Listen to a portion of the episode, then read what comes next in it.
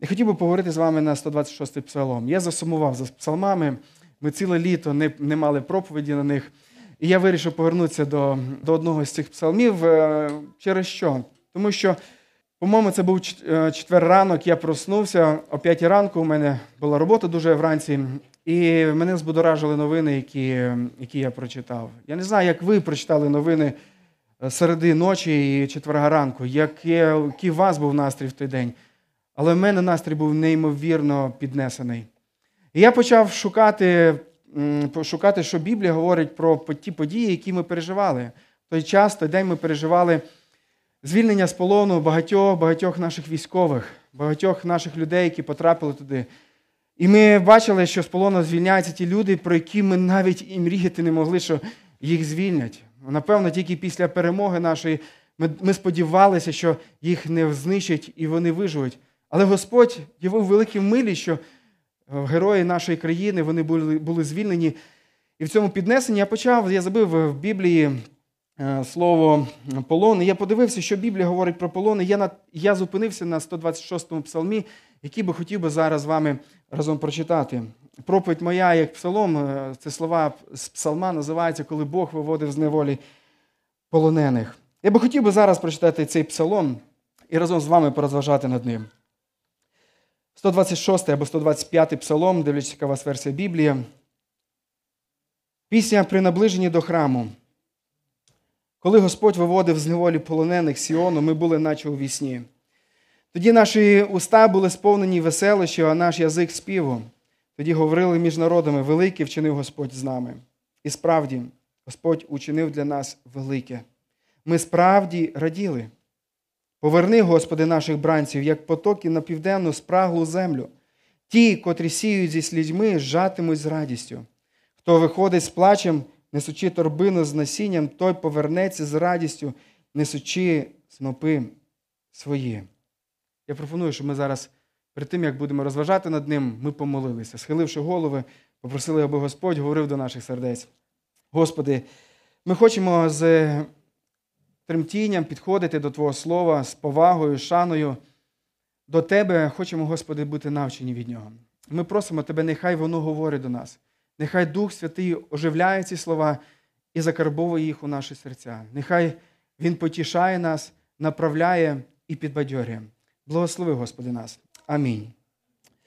Отож, ми прочитали псалом, е, і коротка нотація на нього така, що він описує про те, як Господь повертав і повертає, або сподівання про те, що Господь поверне полонених з полону. Коли Господь е, перетворив полон Сіону на свободу, це було для автора, який описує як сон. Надто гарний, аби бути правдою. Але це було правдою. І це призвело його до радості, до сміху, до того, що він почав співати Господом. На додаток до цього навіть язичники говорили про те, яким добрий Бог був до свого народу. Вони визнавали, що ця робота тільки може бути така від Господа. Звідки береться така радість? Це прийшло через великі справи, які Бог зробив для них.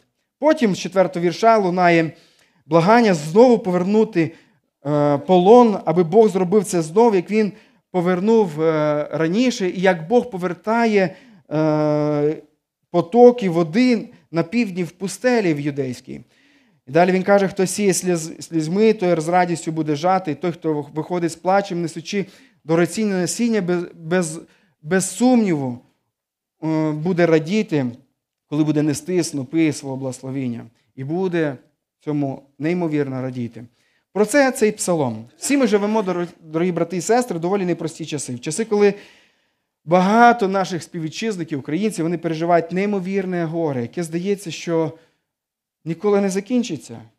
Я пам'ятаю, коли в одному із телеграм-каналів е, там постійно робляться опитування, як ви думаєте, коли закінчиться війна? Коли я перше голосував, я думав, що там до місяцю часу вона закінчиться. Я думав, що напевно ворог відтяпає частину нашої країни, можливо, навіть аж до Дніпра, але на цьому він зупиниться, тому що він не зможе буде утримати ось цей спротив, який буде на Західній Україні. Але час проходив, війна була місяць, і я знову голосував, і знову я, і тоді я вже обережніше почав дивитися на сроки, я вже почав ставити три місяці. Зараз, коли я голосував останній раз, я я ставив, ну, напевно, вона буде ще до року, дивлячись на потуги, які робить наш ворог. Дійсно, війна, війна ця вона значно жорстокіша, ніж ми собі уявляли, і вона не, не зрозуміло, коли вона закінчиться. Скільки сліз пролито українцями, скільки крові, скільки плачу, скільки страждання. Чи настане мир в нашій землі? Приблизно 200 тисяч, які загинули вже на цій війні. Якщо говорити і про військових, і про мирних жителів, неймовірно багато людей. Мільйони залишили Україну, втратили свої домівки, втратили роботу, втратили церкви, втратили своїх друзів. Коли ви переживаєте час такої глибокої скорботи, 126-й псалом може стати для, для вас сильними ліками, які можуть допомогти вам пройти ці обставини. Цей псалом несе потужне послання надії. Він говорить нам, що часи біди та горя не тривають вічно. Цей псалом говорить про те, що Бог Він перетворить неодмінно наше горе на радість, а наші сльози на сміх. Він також говорить нам, що ми повинні робити, поки ми чекаємо. І нехай цього зібрання, цей, цей псалом проговорить до сердець кожного із нас. Дозвольте сказати йому те, що потрібно вам. Хочу, друзі, сказати, що що би ви не проходили в вашому житті, все буде краще, ніж воно є зараз. Неодмінно, Бог змінить ваші сльози на радість. В це можливо нелегко повірити нам, які переживають горем. Це можливо нелегко повірити, особливо тим людям, які втрачають близьких, тим, які сидять в окопах. Але цей псалом він підбадьорює і він каже, що буде краще. Отож, цей псалом він має е, основні дві строфи, і за цими Е, які підкреслюють дві основні ідеї цього псалма. Перша строфа вона спонукає нас дивуватися, як Бог помагав, як Бог виводив нас у минулому. А друга строфа вона заохочує нас повірити, що Бог це зробить неодмінно у майбутньому. І з цього складається моя проповідь. Отож, е, перші три вірші, які підкреслюють, які говорять про те, що е, показує, наскільки ці люди вони дивувалися і як Господь допомагав минулому. І це є мій заклик до вас, брати і сестри. Як проходити ці важкі обставини? Дивуйтеся, дивуйтеся тому, як Бог поміг вам у минулому. Не просто згадуйте. Не просто проходьте, не просто ностальгуйте. Коли ви будете згадувати це, дивуйтеся цьому. Автор, який писав цей псалом, можливо, він навіть і не був очевидцем цих подій, які він описував в цьому псалмі, можливо, і був. Ми цього точно не знаємо, але згадуючи це, він дивиться вже назад на ці події, він не продовжує, не, не, не перестає дивуватися і радіти тим подіям, які Господь е, робив в його житті. Отож, автор описує події, коли вони були коли вони були охоплені такою екстатичною радістю, вони були схожі на те, що може собі тільки уявити, те, що тільки може приснитися. Е, він починає цей псалом е, зі слів, які може перефразувати, наші мрії збулися. Чи невже, чи, чи дійсно це могло стати коли-небудь правдою? Він починається зі слів після при наближенні до храму. Ці слова вони означали е, псалми, 15 псалмів, які співалися, коли люди піднімалися до храму, коли вони йшли поклонятися Господу. І коли вони піднімалися до Єрусалиму, Єрусалим був, е, стояв на горі, вони співали ці пісні, або левити, які вступали на ці 15, по-моєму, сходинок до храму, вони оспівували один із е, цих псалмів. І ось е, зараз ми читаємо один із них, 126-й псалом. Сказано, коли Господь виводив з неволі ем, полонених з Сіону, ми були, наче у вісні. Друзі, це дуже схоже на ту ситуацію, що я переживав особисто. Напевно, і більшість із вас, е, коли ми читали ці новини, які, е, про ці події, які відбувалися у четвер вночі. Це був як сон. Невже ці люди живі? Невже Господь врятував їх? Скільки ми молились, щоб Господь спас їх, скільки ми переживали за це, і скільки нам скільки нам здавалося, що це нереально. Але Господь явив свою велику руку, могутню, що Він врятував. Пам'ятаєте, в наших проповідях е, звучало таке слово, як евкатастрофа. Це слово, яке придумав е, Толкін. І воно стосується спасіння, визволення, коли вважалося, що все вже втрачено. Вдалі сценарії фільму вони побудовані так, що або вдалі ем, книги вони побудовані до того, щоб е, не показати просто гладку лінію, а для того, щоб показати, яка є проблема, показати, як ця проблема усугу- усугубляється, як важко вирішити, як неймовірно важко, неможливо навіть вирішити цю проблему. Але тут відбувається якесь диво, тут відбувається якась неймовірна річ, яка спасає всю цю ситуацію. Це те, що відбувалося дійсно на цій неділі з нашим народом.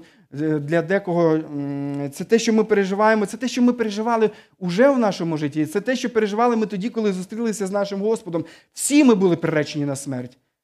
Всі ми були приречені на смерть, на, на погибель, на вічне відкинення Господом. Але Господь відкрив наше серце, ми повірили в нього, і ми були спасенними.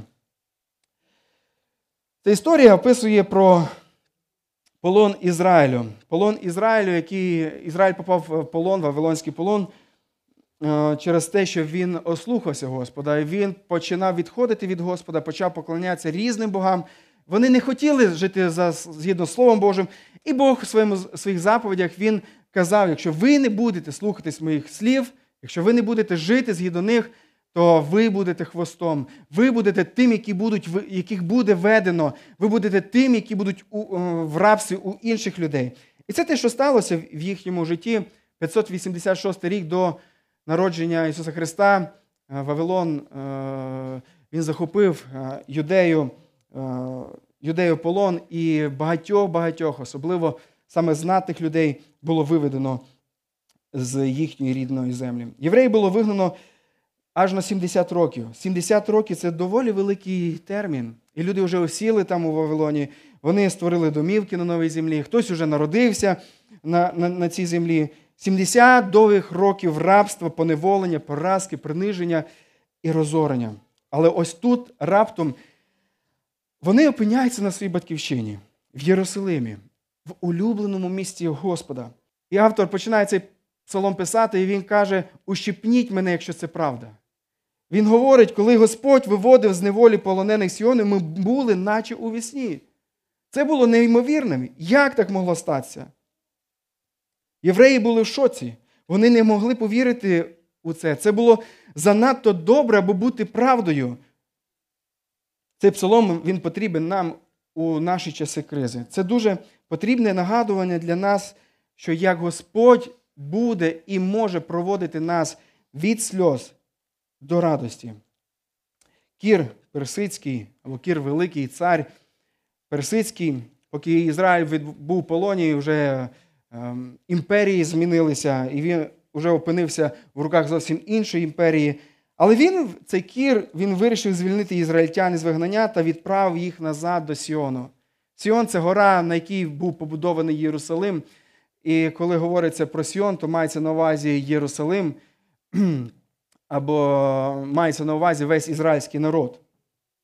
Політика в даному випадку зіграла в їхньому житті ключову роль. Е, Не відбулося якихось особливих революцій, не відбулося щось особливе, просто царю прийшло на думку відпустити цей народ. Він міг зробити це з соціально-економічних якихось причин. Він, можливо, це міг зробити через посуху, яка була у, у, у, тих, е, у тих краях, і було важко прокормити всіх людей. І, можливо, він сказав: ідіть додому. Або, можливо, він зіткнувся, цей цар персидський кір, з якимось великим військовим викликом на віддаленому кордоні, і йому було потрібно прибрати потенційно проблемних іммігрантів зі свого шляху і таким чином зосередитися на своїй проблемі, яка була на, на півдні у нього. Псалом 126, він приєднується до всього тлумачення Біблії, і він показує нам не тільки політичну складову, а він показує нам теологічну складову.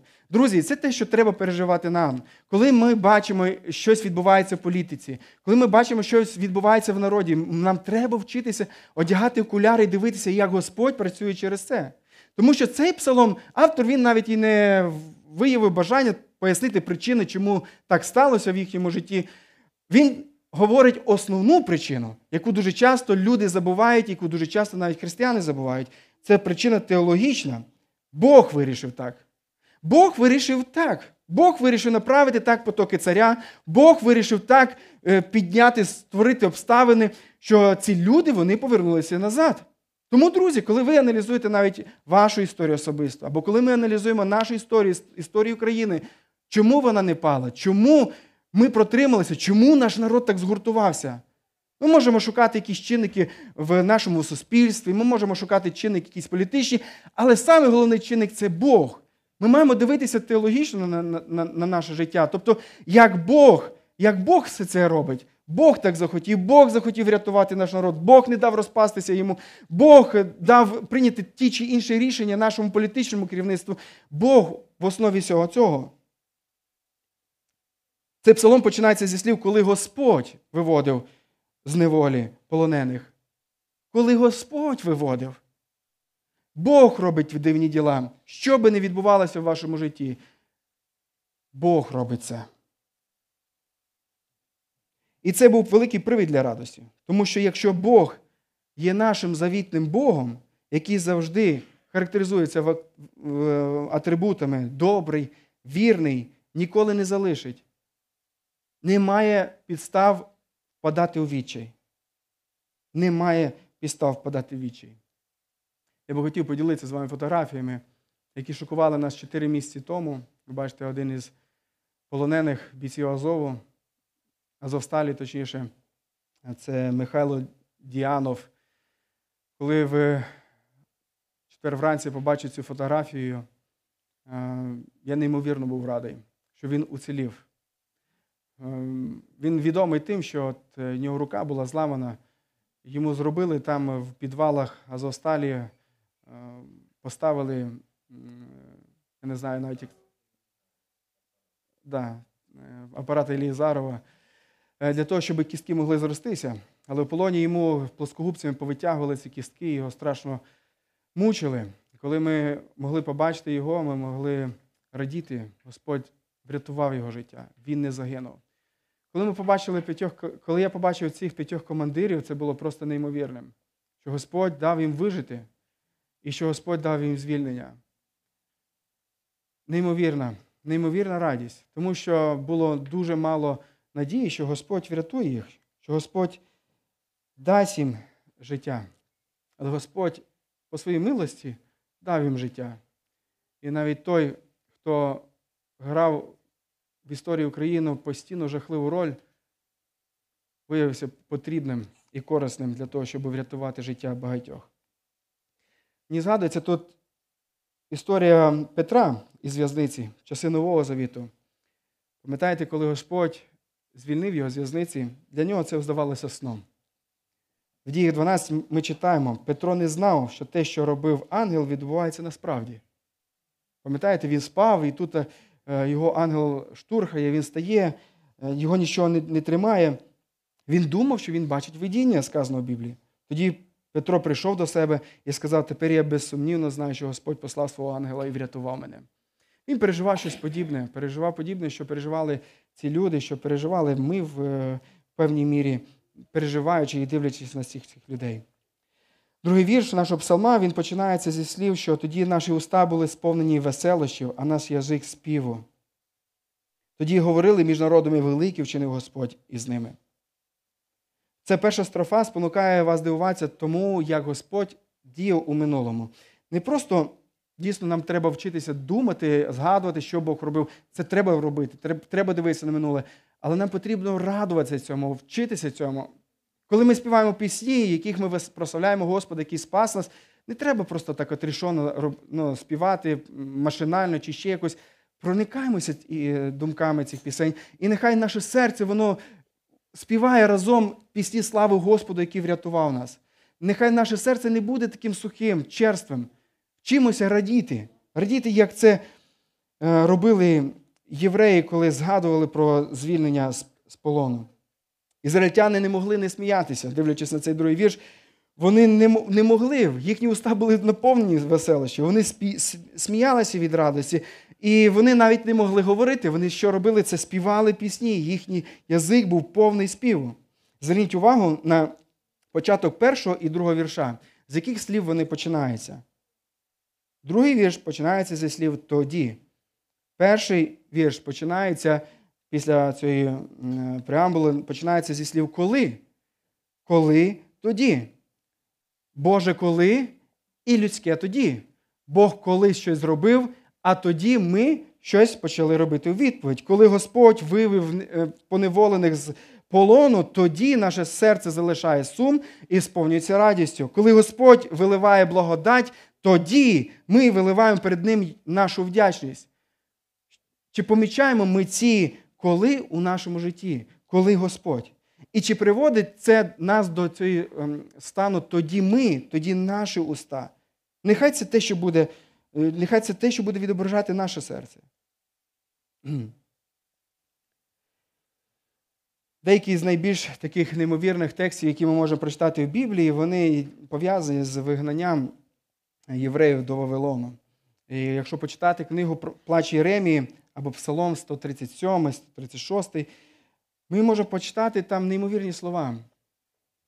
137 псалом, він починається перші чотири вірші з таких слів. Над річками Вавилонськими там ми сиділи та й плакали, коли згадували про Сіона. Це було їхнє переживання напередодні звільнення з полону. Сказано, на вербах у ньому ми повісили ми свої арфи співу, бо пісні від нас там жадали, були поневолювачі наші, а веселищів наші мучителі. Заспівайте на нам сіонських пісень. Як же можемо ми співати Господню пісню в землі чужинця? Їхні мучителі вимагали радісних пісень, але вони просто сиділи біля вод Вавилону і плакали, плакали через те, що вони поневолені. Як можна співати? Як можна бути? Але коли ми почитаємо цей псалом, цей псалом він показує історію, яка відбулася е, кілька років по тому. Господь дає їм звільнення. І в цьому псалмі, знаєте, яке найчастіше слово використовується? Чотири рази. В перекладі Турканіка три і четверте, воно подібне до цих е, чотирьох. Якщо ви скажете, які це слова, які найчастіше використовуються. До речі, якщо ви хочете зрозуміти, які основна тема основна тема якогось уривку, дивіться на слова, які найчастіше е, які найчастіше використовуються. Дивіться на ключові слова. І в даному псалмі ключовим словом є і найчастіше використоване, хто вже помітив, яке це слово. Добре, я не буду казати, якщо ви е, прочитаєте і побачите, то скажіть мені. Це повернення було настільки неймовірним, що навіть невіруючі поганські народи вони помітили це. Бог звеличився через свій народ, і інші народи почали прославляти прославляти Господа. Друзі, відчас, е, частково це те, що я бачу, що відбувається також і в нашому народі, в українському народі. Дивлячись на те, як е, люди вони звернули увагу на Україну, дивлячись на те, як багато країн, жителів України, вони дізналися, що Україна це не щось, що є частиною Росії, що це окрема країна, і де вона взагалі знаходиться. І що скільки сьогодні говорить, як Бог звернув увагу людей на нашу країну, я не можу не побачити в цьому милість Господа для нашої країни. Бо якби так не було, то ми б вже би не встояли. Без допомоги людей і народів, яких серце яких Бог похилив, нахилив до нас ми би не змогли встояти. І в цьому я бачу неймовірну величезну ласку Господа до нас. Нехай би це далі вело ці народи. Нехай би народи бачили, що це не просто їхня допомога, бо це не просто українці такі е, молодці, а це Господь по особливому діє в нас. Це Бог робить неймовірні речі. Знайшли вже яке слово ключовим є? Радість. Ти спів знайшов? Спів скільки зустрічається в даному псалмі? Радість, дійсно, воно зустрічається в оригіналі чотири рази це слово зустрічається. В книзі в перекладі Турконяка три рази і ще одне слово веселище, яке перекладається як це слово. Радість. Цей псалом, який оспівує тяжкі обставини, але він оспівує це псалом радості, який і, і, тому що автор він дивиться на ці події і він радіє тому, що Господь, як його Господь провів. Але в той же час ще все не відбулося. Радість їхня не була повною, і зараз ми про це поговоримо. Ці вірші, і, зокрема, другий вірш, він нагадує нам, що наш обов'язок проявляти і виявляти Господа в нашому житті. Якщо Господь зробив щось велике в нашому житті, то нехай інші народи вони побачать, що це Бог зробив для нас. І в мене є запитання до вас, друзі. Чи знають ваші друзі та ваші сусіди, що Бог зробив для вас? Чи знають ваші знайомі, що причина змін у вашому житті, добрих змін, причина набутків в вашому житті це Бог? Чи ділитесь ви цим? Чи ділитесь ви доброю звісткою, яку Господь дав вам, звістку про Ісуса Христа, який помер за наші гріхи? Чи говорите ви про це? Якби язичницькі народи могли віддати Богу славу за все те, що Бог робить у нашому житті, ми би виконали наше призначення, для чого Господь нас кличе. Християни, ми повинні бути одним із найрадіснішими людьми на цій землі, тому що ми знаємо, що те, що робиться, це Господь робить. І все, що буде відбуватися, це будуть великі справи, тому що Господь милостивий і вірний до нас. Друзі, що Господь зробив для вас? Що Господь вже зробив для вас до цього часу? Мені подобається Псалом 124. Ми на нашій домашці, це два псалма попереду, розглядали цей псалом, і ми дивилися. Там мені подобається цей, е, е, це слово, з якого починається цей псалом, і двічі воно повторюється в даному псалмі. Там сказано, якби Господь не був з нами. Якби Господь не був з нами, і далі він розкручує цю ідею, що би було би з нами, якби Господь би не був би з нами.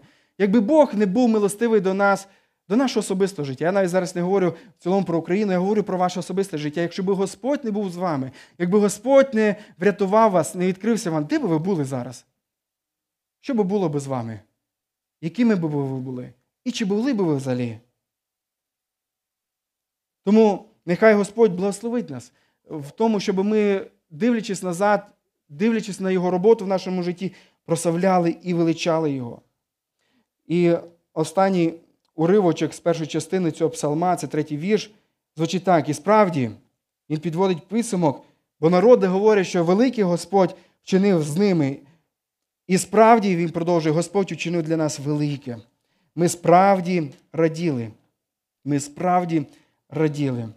Коли Бог виконує таку велику роботу у вашому житті, і коли ми реагуємо на це, коли ми віддаємо йому хвалу, коли ми визнаємо, що це те, що відбулося, тому що воно Господь дав цьому статися, це приносить славу Богу, це приносить радість нашому Господу.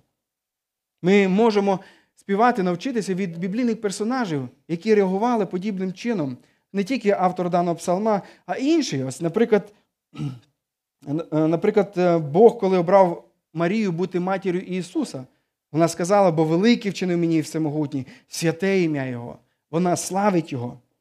Ізраїльтяни згадували це вже про, про ці події вже багато років після того, як це сталося. Вони згадували про це, коли йшли поклонятися Господу, але вони продовжували славити Господа. Взагалі, якщо говорити про євреїв, то суть усіх їхніх свят вона заключається в наступному. Нас чуть не вбили, але Господь спас нас, давайте веселитись. Задайте любе свято єврейське. Любе єврейське свято, воно є таким. І те, що, з чого вони радіють, що було причиною е, написання цього псалма, аналогічно. Нас чуть не було знищено, але Господь спас нас. Давайте співати, давайте веселитися. Друзі, це те, що сталося і в нашому особистому житті. Нас ледь сатана не знищив, нас ледь гріх не окутав і не відвів на вічну погибель. Але Господь спас нас. Господь нас спас не по нашим заслугам, не по нашим добрим ділам, не тому, що ми такі класні. Господь нас нас спас по своїй милості. І тут наших заслуг немає ніяких. А що, нам треба зараз робити? Давайте веселитися. Давайте радуватися тому, що Господь зробив в нашому житті. І давайте, нехай наша радість настільки випльоскується з нашого життя, щоб інші люди, вони дивлячись на це, слава Господа. Хоча радість зазвичай вона триває недовго. В нашому житті я не знаю, що в вашому житті воно довго, е, що тримає вас довго. От я на цьому тижні купив собі нові наушники. Дрібничка, але радувало. Любив носити в руках одягати, слухати щось. Е, Сьогодні я вже помітив, що я вже навіть не міг згадати, де вони є. Ні, вони мені потрібні, вони, але така дрібничка, вона є дуже показова в тому плані, що точно так же і будь-які речі, які відбуваються в нашому житті, е, ми схильні довго не переживати, не, або як не сказати, е, немає таких речей в нашому житті, фізичних, особливо речей матеріальних, які будуть радувати нас завжди і повічно. Тому нам потрібно собі нагадувати про ті речі, які Господь нам дав, і славити через це нашого Господа. Юджин Петерсон по цьому поводу сказав: ми, як які ми неадекватні грішники, ніхто з нас не може впоратися з радістю дуже довго. І тому ізраїльтяни вони писали пісні, які нагадували їм про те, що Господь зробив в їхньому житті. Ну і в їхньому житті радість затьмарювала майбутні події, які чекали їх. Вони повернулися е, з полону, але майбутні роки вони мали бути наповнені дуже важкими завданнями. Їм потрібно було відновити міста, відбудувати свої будинки, відбудувати храм. Їм потрібно було відновити втрачене суспільство. Дуже багато людей було знищено, загинуло, не повернулося з полону. Поля здичавіли, потрібно було починати знову їх обробляти, знову приводити їх до ладу. І це все було неймовірно складно. Книга Єздри, до речі, рекомендую вам, якщо вас зачепила ця тема, почитати одну з цих книг. Якщо ви якусь із них не читали, візьміть собі за мету сьогодні-завтра почитати. Наприклад, хтось з вас е, е, пам'ятає, про що книга Огія? Агея по-російськи. То про що ця книга? Так от вона якраз саме ось про ці події. Почитайте її. Е, книга Єздри, Неємі, Огія, Захарія або останні розділи Ісаї, вони розповідають, якими важкими були часи після полону. Цей другий храм, який вони відбудовували, почали відбудовувати, він був настільки біднішим від попереднього, який знищив Навуходоносор, що старі євреї, які жили і пам'ятають той перший храм, вони згадували минулі дні і плакали від невтішного контрасту, який вони бачили перед собою. Це було непро... це був непростий час. Перші дні повернення, безперечно, вони були чудовими і наповнені радістю в їхньому житті, але вони змінилися багатьма днями темного розчарування, темного розчарування і важкої праці, яка чекала їх. Друзі, це дуже схоже на те, що переживаємо ми зараз. Це те, що переживають навіть полонені, які повернулися. Ми радіємо в тому, що вони живі. Але коли ми побачили наступних днів фотографії, наскільки вони скалічені, наскільки вони, наскільки ем, непроста стан їхнього здоров'я, то ми розуміємо, який ще довгий час відновлення у багатьох з них. Хтось, можливо, з них не впорається з психічним відновленням, хтось, можливо, стане інвалідом фізично до кінця свого життя. Взагалі говорять, що український народ за час війни вже постарів на 10 років. Тобто ці переживання, які ми які ми маємо і що ми вже пережили, воно пошатнуло е, здоров'я нації на, аж на 10 років. Якщо вам зараз, як мені, мені 39, по-моєму, 39 років, то ваш стан здоров'я, ймовірно, і стан е, морального здоров'я, психічного здоров'я, він є як уже 49-річних. Якщо ви переймаєтесь, якщо, а якщо тим більше ви ще були в тих подіях, коли ви бачили, як люди гинуть, ви чули, як зриваються снаряди, якщо ви втрачали когось, то тим більше. Попереду нас ще чекає відновлення, але ще війна навіть не закінчилася. А коли закінчиться, нас буде чекати відновлення нашої країни. Ми будемо сподіватися і очікувати, що будуть повертатися люди. Дехто з них не буде повертатися. Але я заохочував би, якщо вам доведеться виїхати, у вас буде стояти вибір, чи повернутися, чи ні, повертайтесь, коли закінчиться війна. Країну потрібно буде відбудовувати, потрібно буде служити нашому суспільству, потрібно буде бути людям, які люблять е, наш край, потрібно бути їм тут. Перспективні духовної війни, якщо подивитися на все це, я хотів би сказати, що все це дуже схоже на от, е, ситуацію, е, з якої переходить автор з 3 по 4 вірш. Якщо подивитися з першого по третій, він говорить про минуле, він радіє йому, а з четвертого вірша він дивиться на теперішнє і на майбутнє. І він бачить, що попереду ще чекають великі труднощі і проблеми. Він е, дивиться, що ще не всі повернулися з полону, і автор очікує, що нехай Бог Господь дав їм повернутися чим швидше з полону. Друзі, це дуже схоже на те, що ми зараз переживаємо. Цей, Цей псалом для України цього тижня потрібен як ніколи. І все це мені показує про цю концепцію, якою ми, як християни, маємо жити, яка записана в Біблії. Концепція вже, але не ще. Або вже, але ще не, можна так ще сказати. Що це що, Про що ця концепція? Вона про те, що Біблія описує про те, що Бог спас нас, і наші імена записані на, в книзі життя, але в той же час нам потрібно боротися з гріхом щодня. Нам потрібно проходити це життя спасіння. Е, щодня. Ми вже живемо. Е, ми живемо зараз, от, друзі, між двома приходами Ісуса Христа. Перший вже відбувся, другий ще тільки має статися. Біблія каже, що ми вже є, живемо в Божому царстві духовно. е, маючи Ісуса Христа, ми є підданими і Його царства, але в той же час ми продовжуємо е, жити і в царстві земному. Ми вже в Божому царстві вірою, але ще не бачимо Його у славі. Біблія каже, що ми всі всиновлені Богом, але в той же час е, Біблія каже, що ми ще в повній мірі будемо всиновлені. Біблія каже, що ми вже викуплені кров'ю Ісуса Христа, але в той же час Біблія каже, що ми ще чекаємо нашого викуплення. Ми вже освячені Христом, і в той же час Біблія захочує, аби ми досягали святості, аби ми е, освячувались. Ми вже спасені Христом і продовжимо спасатись. Біблія каже, ми вже воскресли з Христом, і в майбутньому нас чекає Воскресіння з Ісусом Христом. Таке наше життя. Ми піддані двох царств. Ми живемо в майбутньому, але в той же час ми живемо і в теперішньому, але в теперішньому маємо жити принципами майбутнього Божого царства. Це знаєте, як перед одруженням молоді люди, наче вже вирішили, з ким їм бути, як їм бути одне з одним. Вони зрозуміли, що вони вже ні з ким іншим стосунки не будують, і в певній мірі вони вже належать одне одному. Але вони ще не в повній мірі по-справжньому належать одне одному. Поки Христос не прийшов, ми маємо вчитись жити ось цим принципом вже, але не ще, або ще не. Ми маємо навчитися жити цим принципом і е, втілювати царство Боже в, в, тут, в земному царстві. Не бути занадто е, духовними, я тут в лапки кладу цю фразу, бути цими небожителями, яким абсолютно немає ніякого діла того, що відбувається тут на цій землі, що відбувається в нашій країні, що відбувається в нашому місті. Ні, переживати за нього, переживати за наш народ. І Божі, Божі принципи втілювати життя, нести народу, в якому ми живемо. І в той же час не бути занадто сконцентровані на, тут, на цьому житті, так, щоб не пам'ятати і не мати сили на те, щоб думати про те, що вгорі. Біблія захоче і каже, що пріоритетним для нас є Боже царство, але воно не виключає наше життя і наше добре поводження тут, в цьому земному царстві, в якому ми живемо. Тому будьте хорошими українцями, якщо ви є хорошими християнами.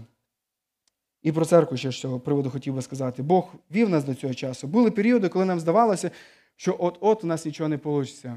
Були періоди через два роки після початку нашого служіння, коли на зібранні нас нікого не було, крім команди. Нікого.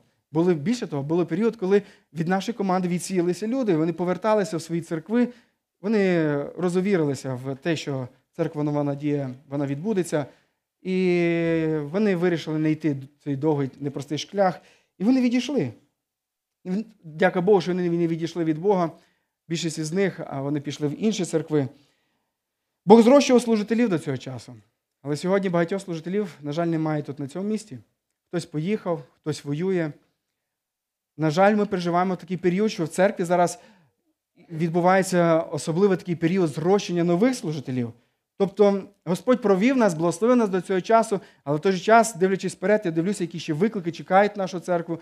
І ще не знаю, що буде чекати нас в країні, і ще які карколомні події можуть відбуватися в нашій спільноті. Я навіть не знаю.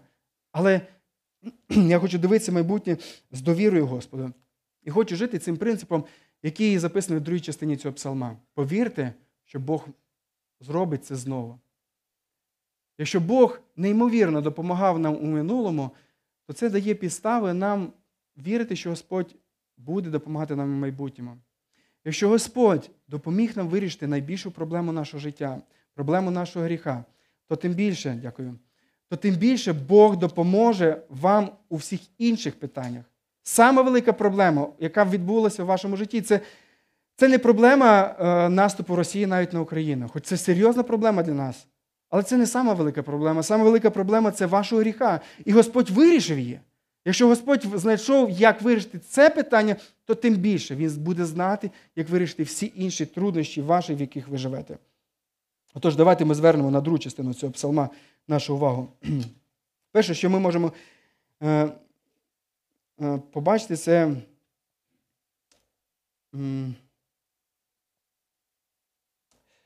Цей псалом 126 він визнає той факт, що е, приголомшливе визволення Бога із проблем не обов'язково приводить нас до безпроблемного життя.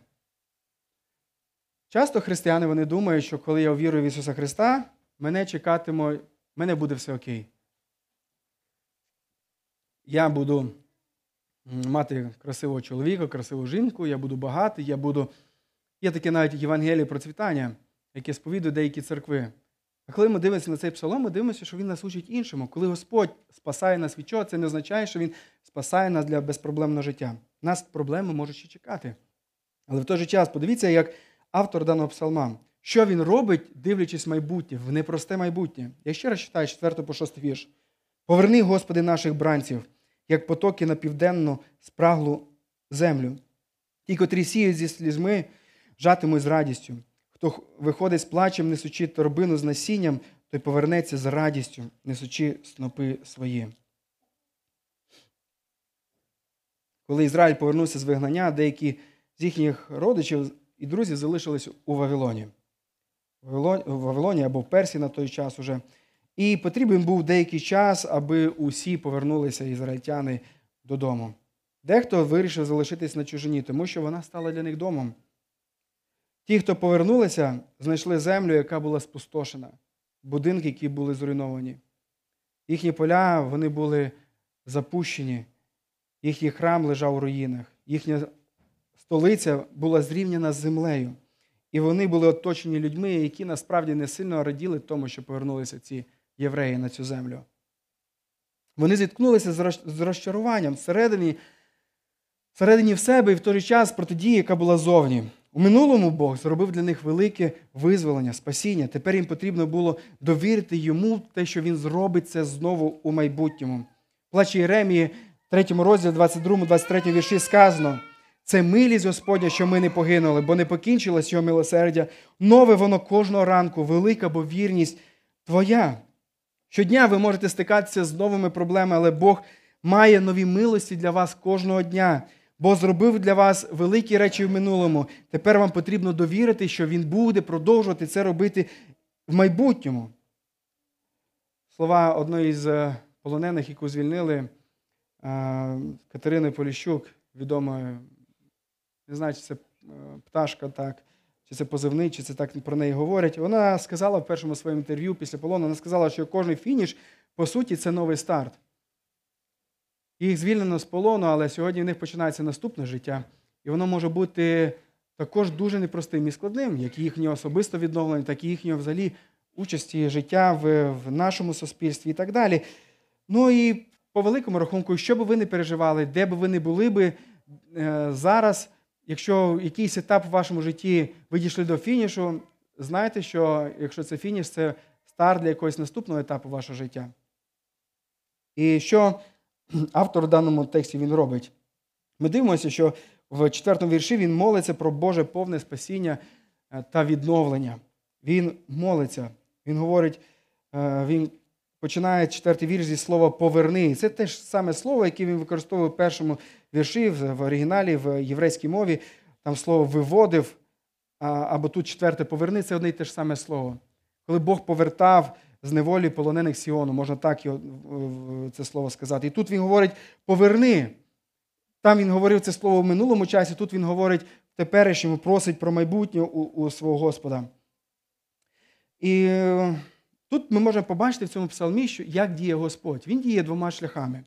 Перший шлях, як він діє, це Бог може діяти раптово і несподівано.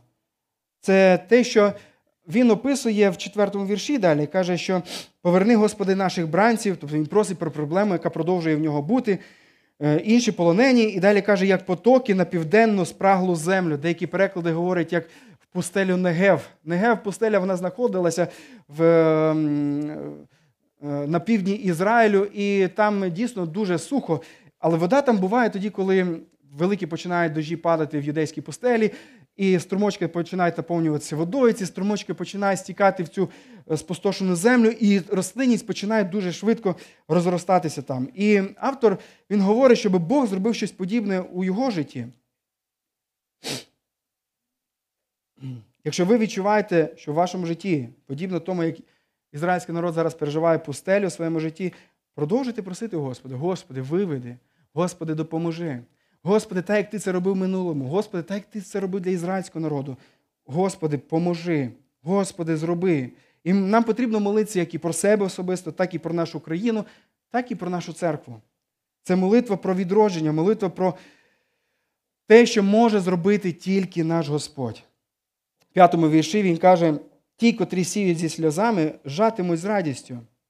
Господь перетворить неодмінно горе вашу на радість. Ми маємо цю обітницю від Господа. Подивіться, закарбуйте собі в вашому серці ті, хто сіють зі сльозами, жатимуть з радістю, сказано в Біблії. Друзі, якщо ви сієте з Господом, сієте і ви проходите складний період в вашому житті, якщо ви довіряєте, продовжуєте довіряти Господу, ви будете жати з радістю.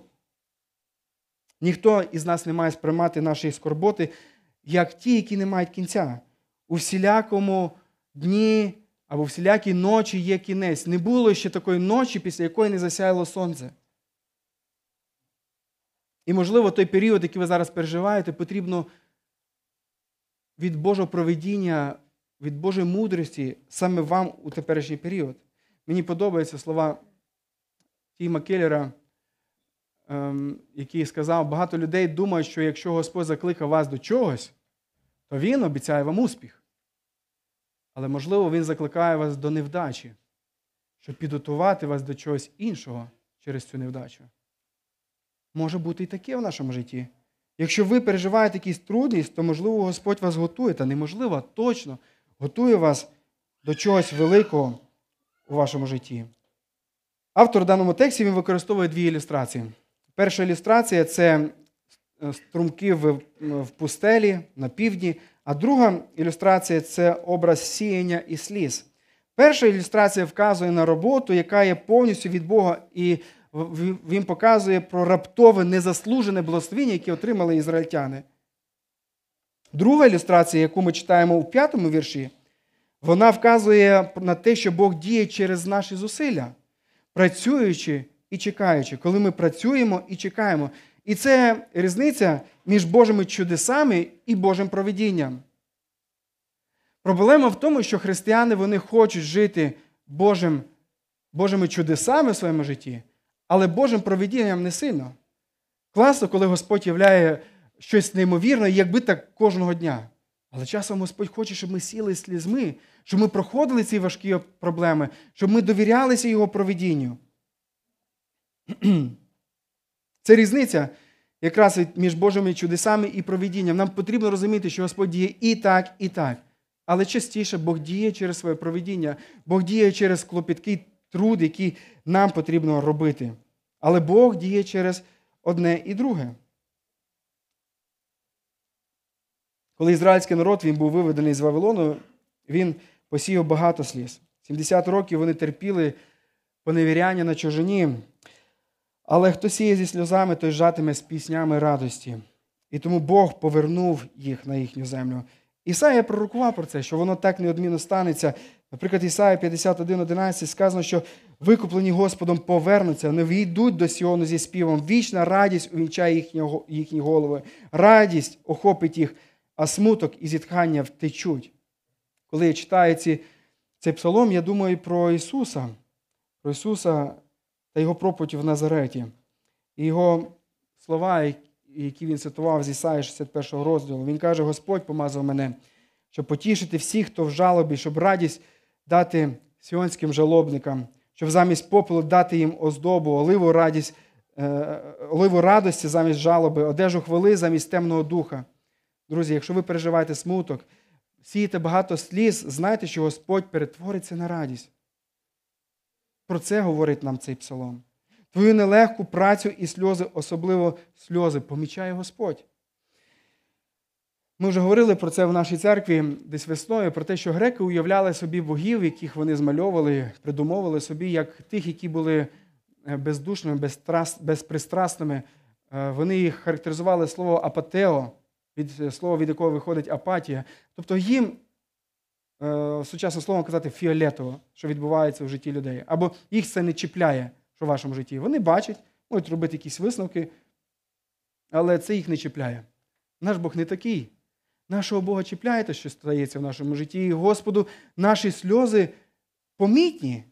Ось чому і ні наш Отець Небесний, ні, ні Ісус Христос не залишаються байдужими до наших печалей. Бог знає, що таке плакати. Ісус знає, що таке страждати, врешті. Він також знає, що одного дня всі ці сльози вони будуть знищені. Ісус останню сльозу зітре з ваших очей, а на заміну прийде неймовірна радість, яка триватиме вічність, вічно. Це те, що потрібно, що потрібно нам триматися. І я тут не говорю, знаєте, не видаю бажане за дійсне. Воно так і є. Бог вірний своїм обіцянкам, Бог вірний своїм обітницям, які Він дає в Писанні. Якщо Він сказав, що так буде, так неодмінно буде. Тому, дивлячись на ці ці дві речі, або два шляхи, яким Бог працює ем, через чудеса і через своє проведіння, е, дивлячись на все це, е, часом люди можуть казати, і що мені робити, як мені бути. Мені подобається. От така думка, що нам потрібно працювати і молитися так, ніби все залежало від того, що Бог буде діяти через вас. Не просто чекати, що Бог буде діяти, але робити, робити щось, але в той же час робити так, очікуючи, що це не я, а Господь буде робити через мене. Тому живіть так, живіть так в цей період, який ви зараз проходите у вашому житті. І останнє, що ми дивимося в останньому вірші, Е, автор заохочує продовжувати, коли дуже важко, присвячувати себе Господу і продовжувати, коли буде дуже-дуже важко.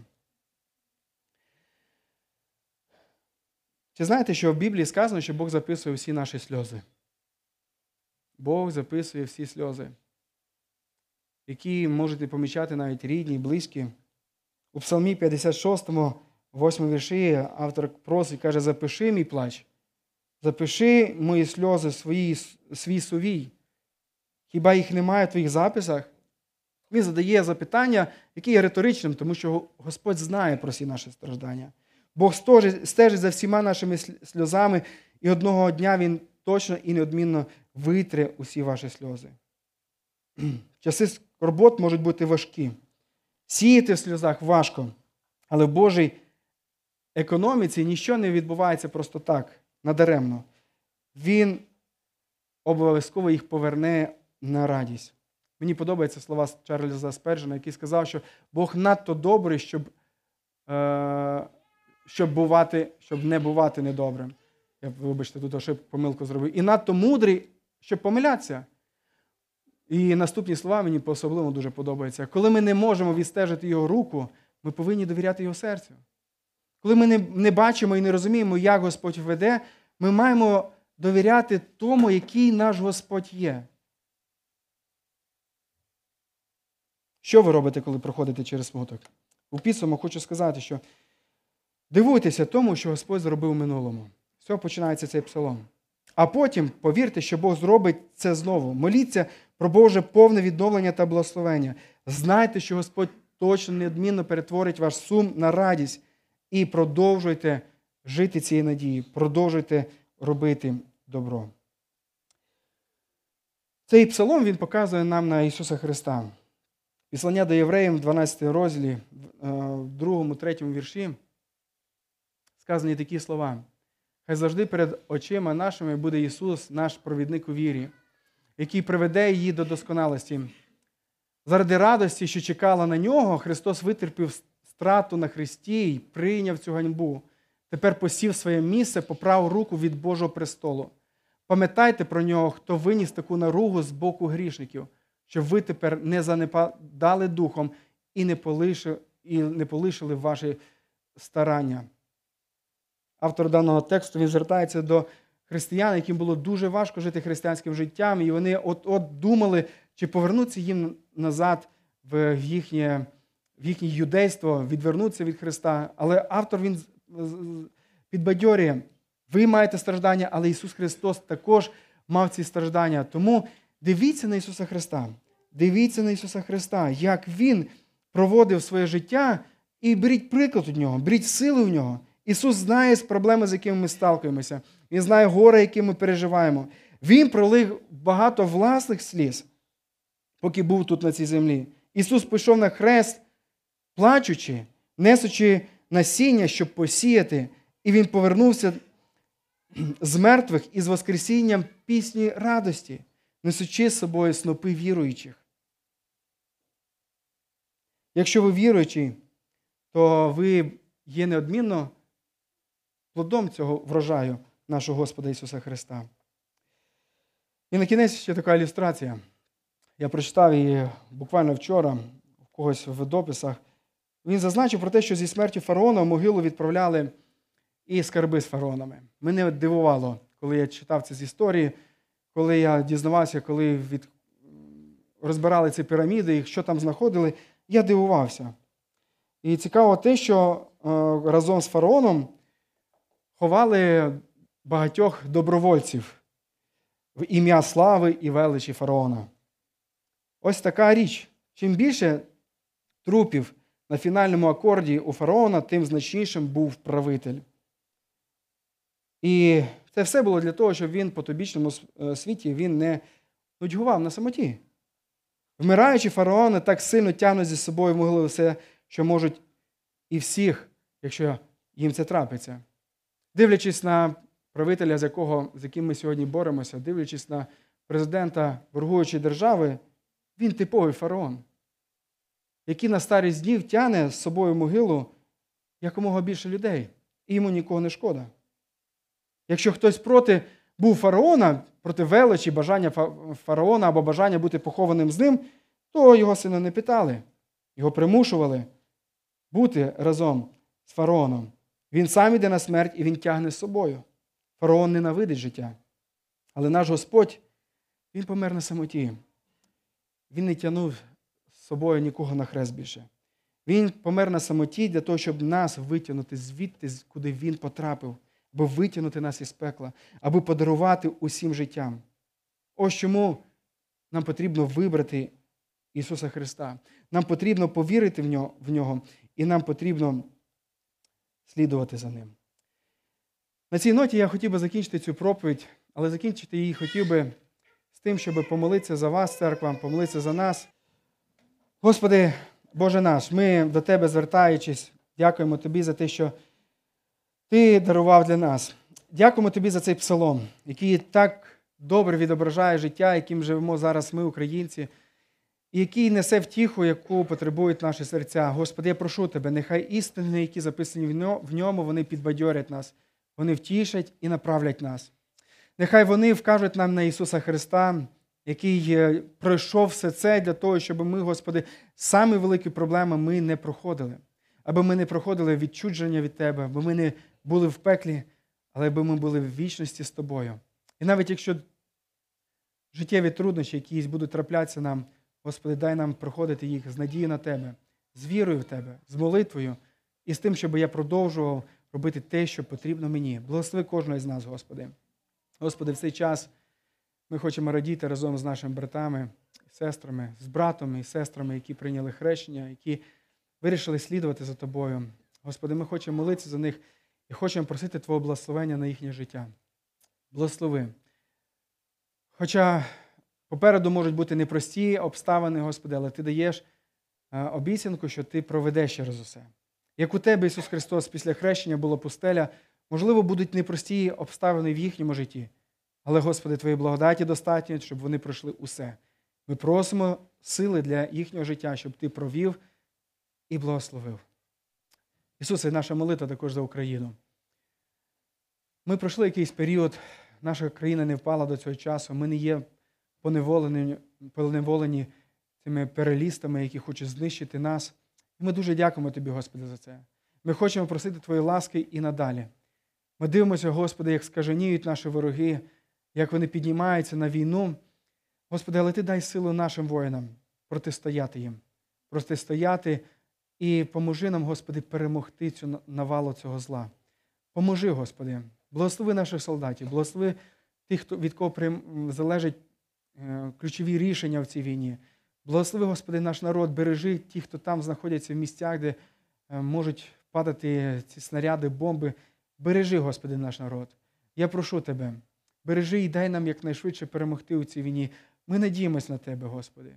Ми дивимося в майбутнє, і воно лякає нас, Господи. Але в нашому майбутньому ми бачимо Тебе.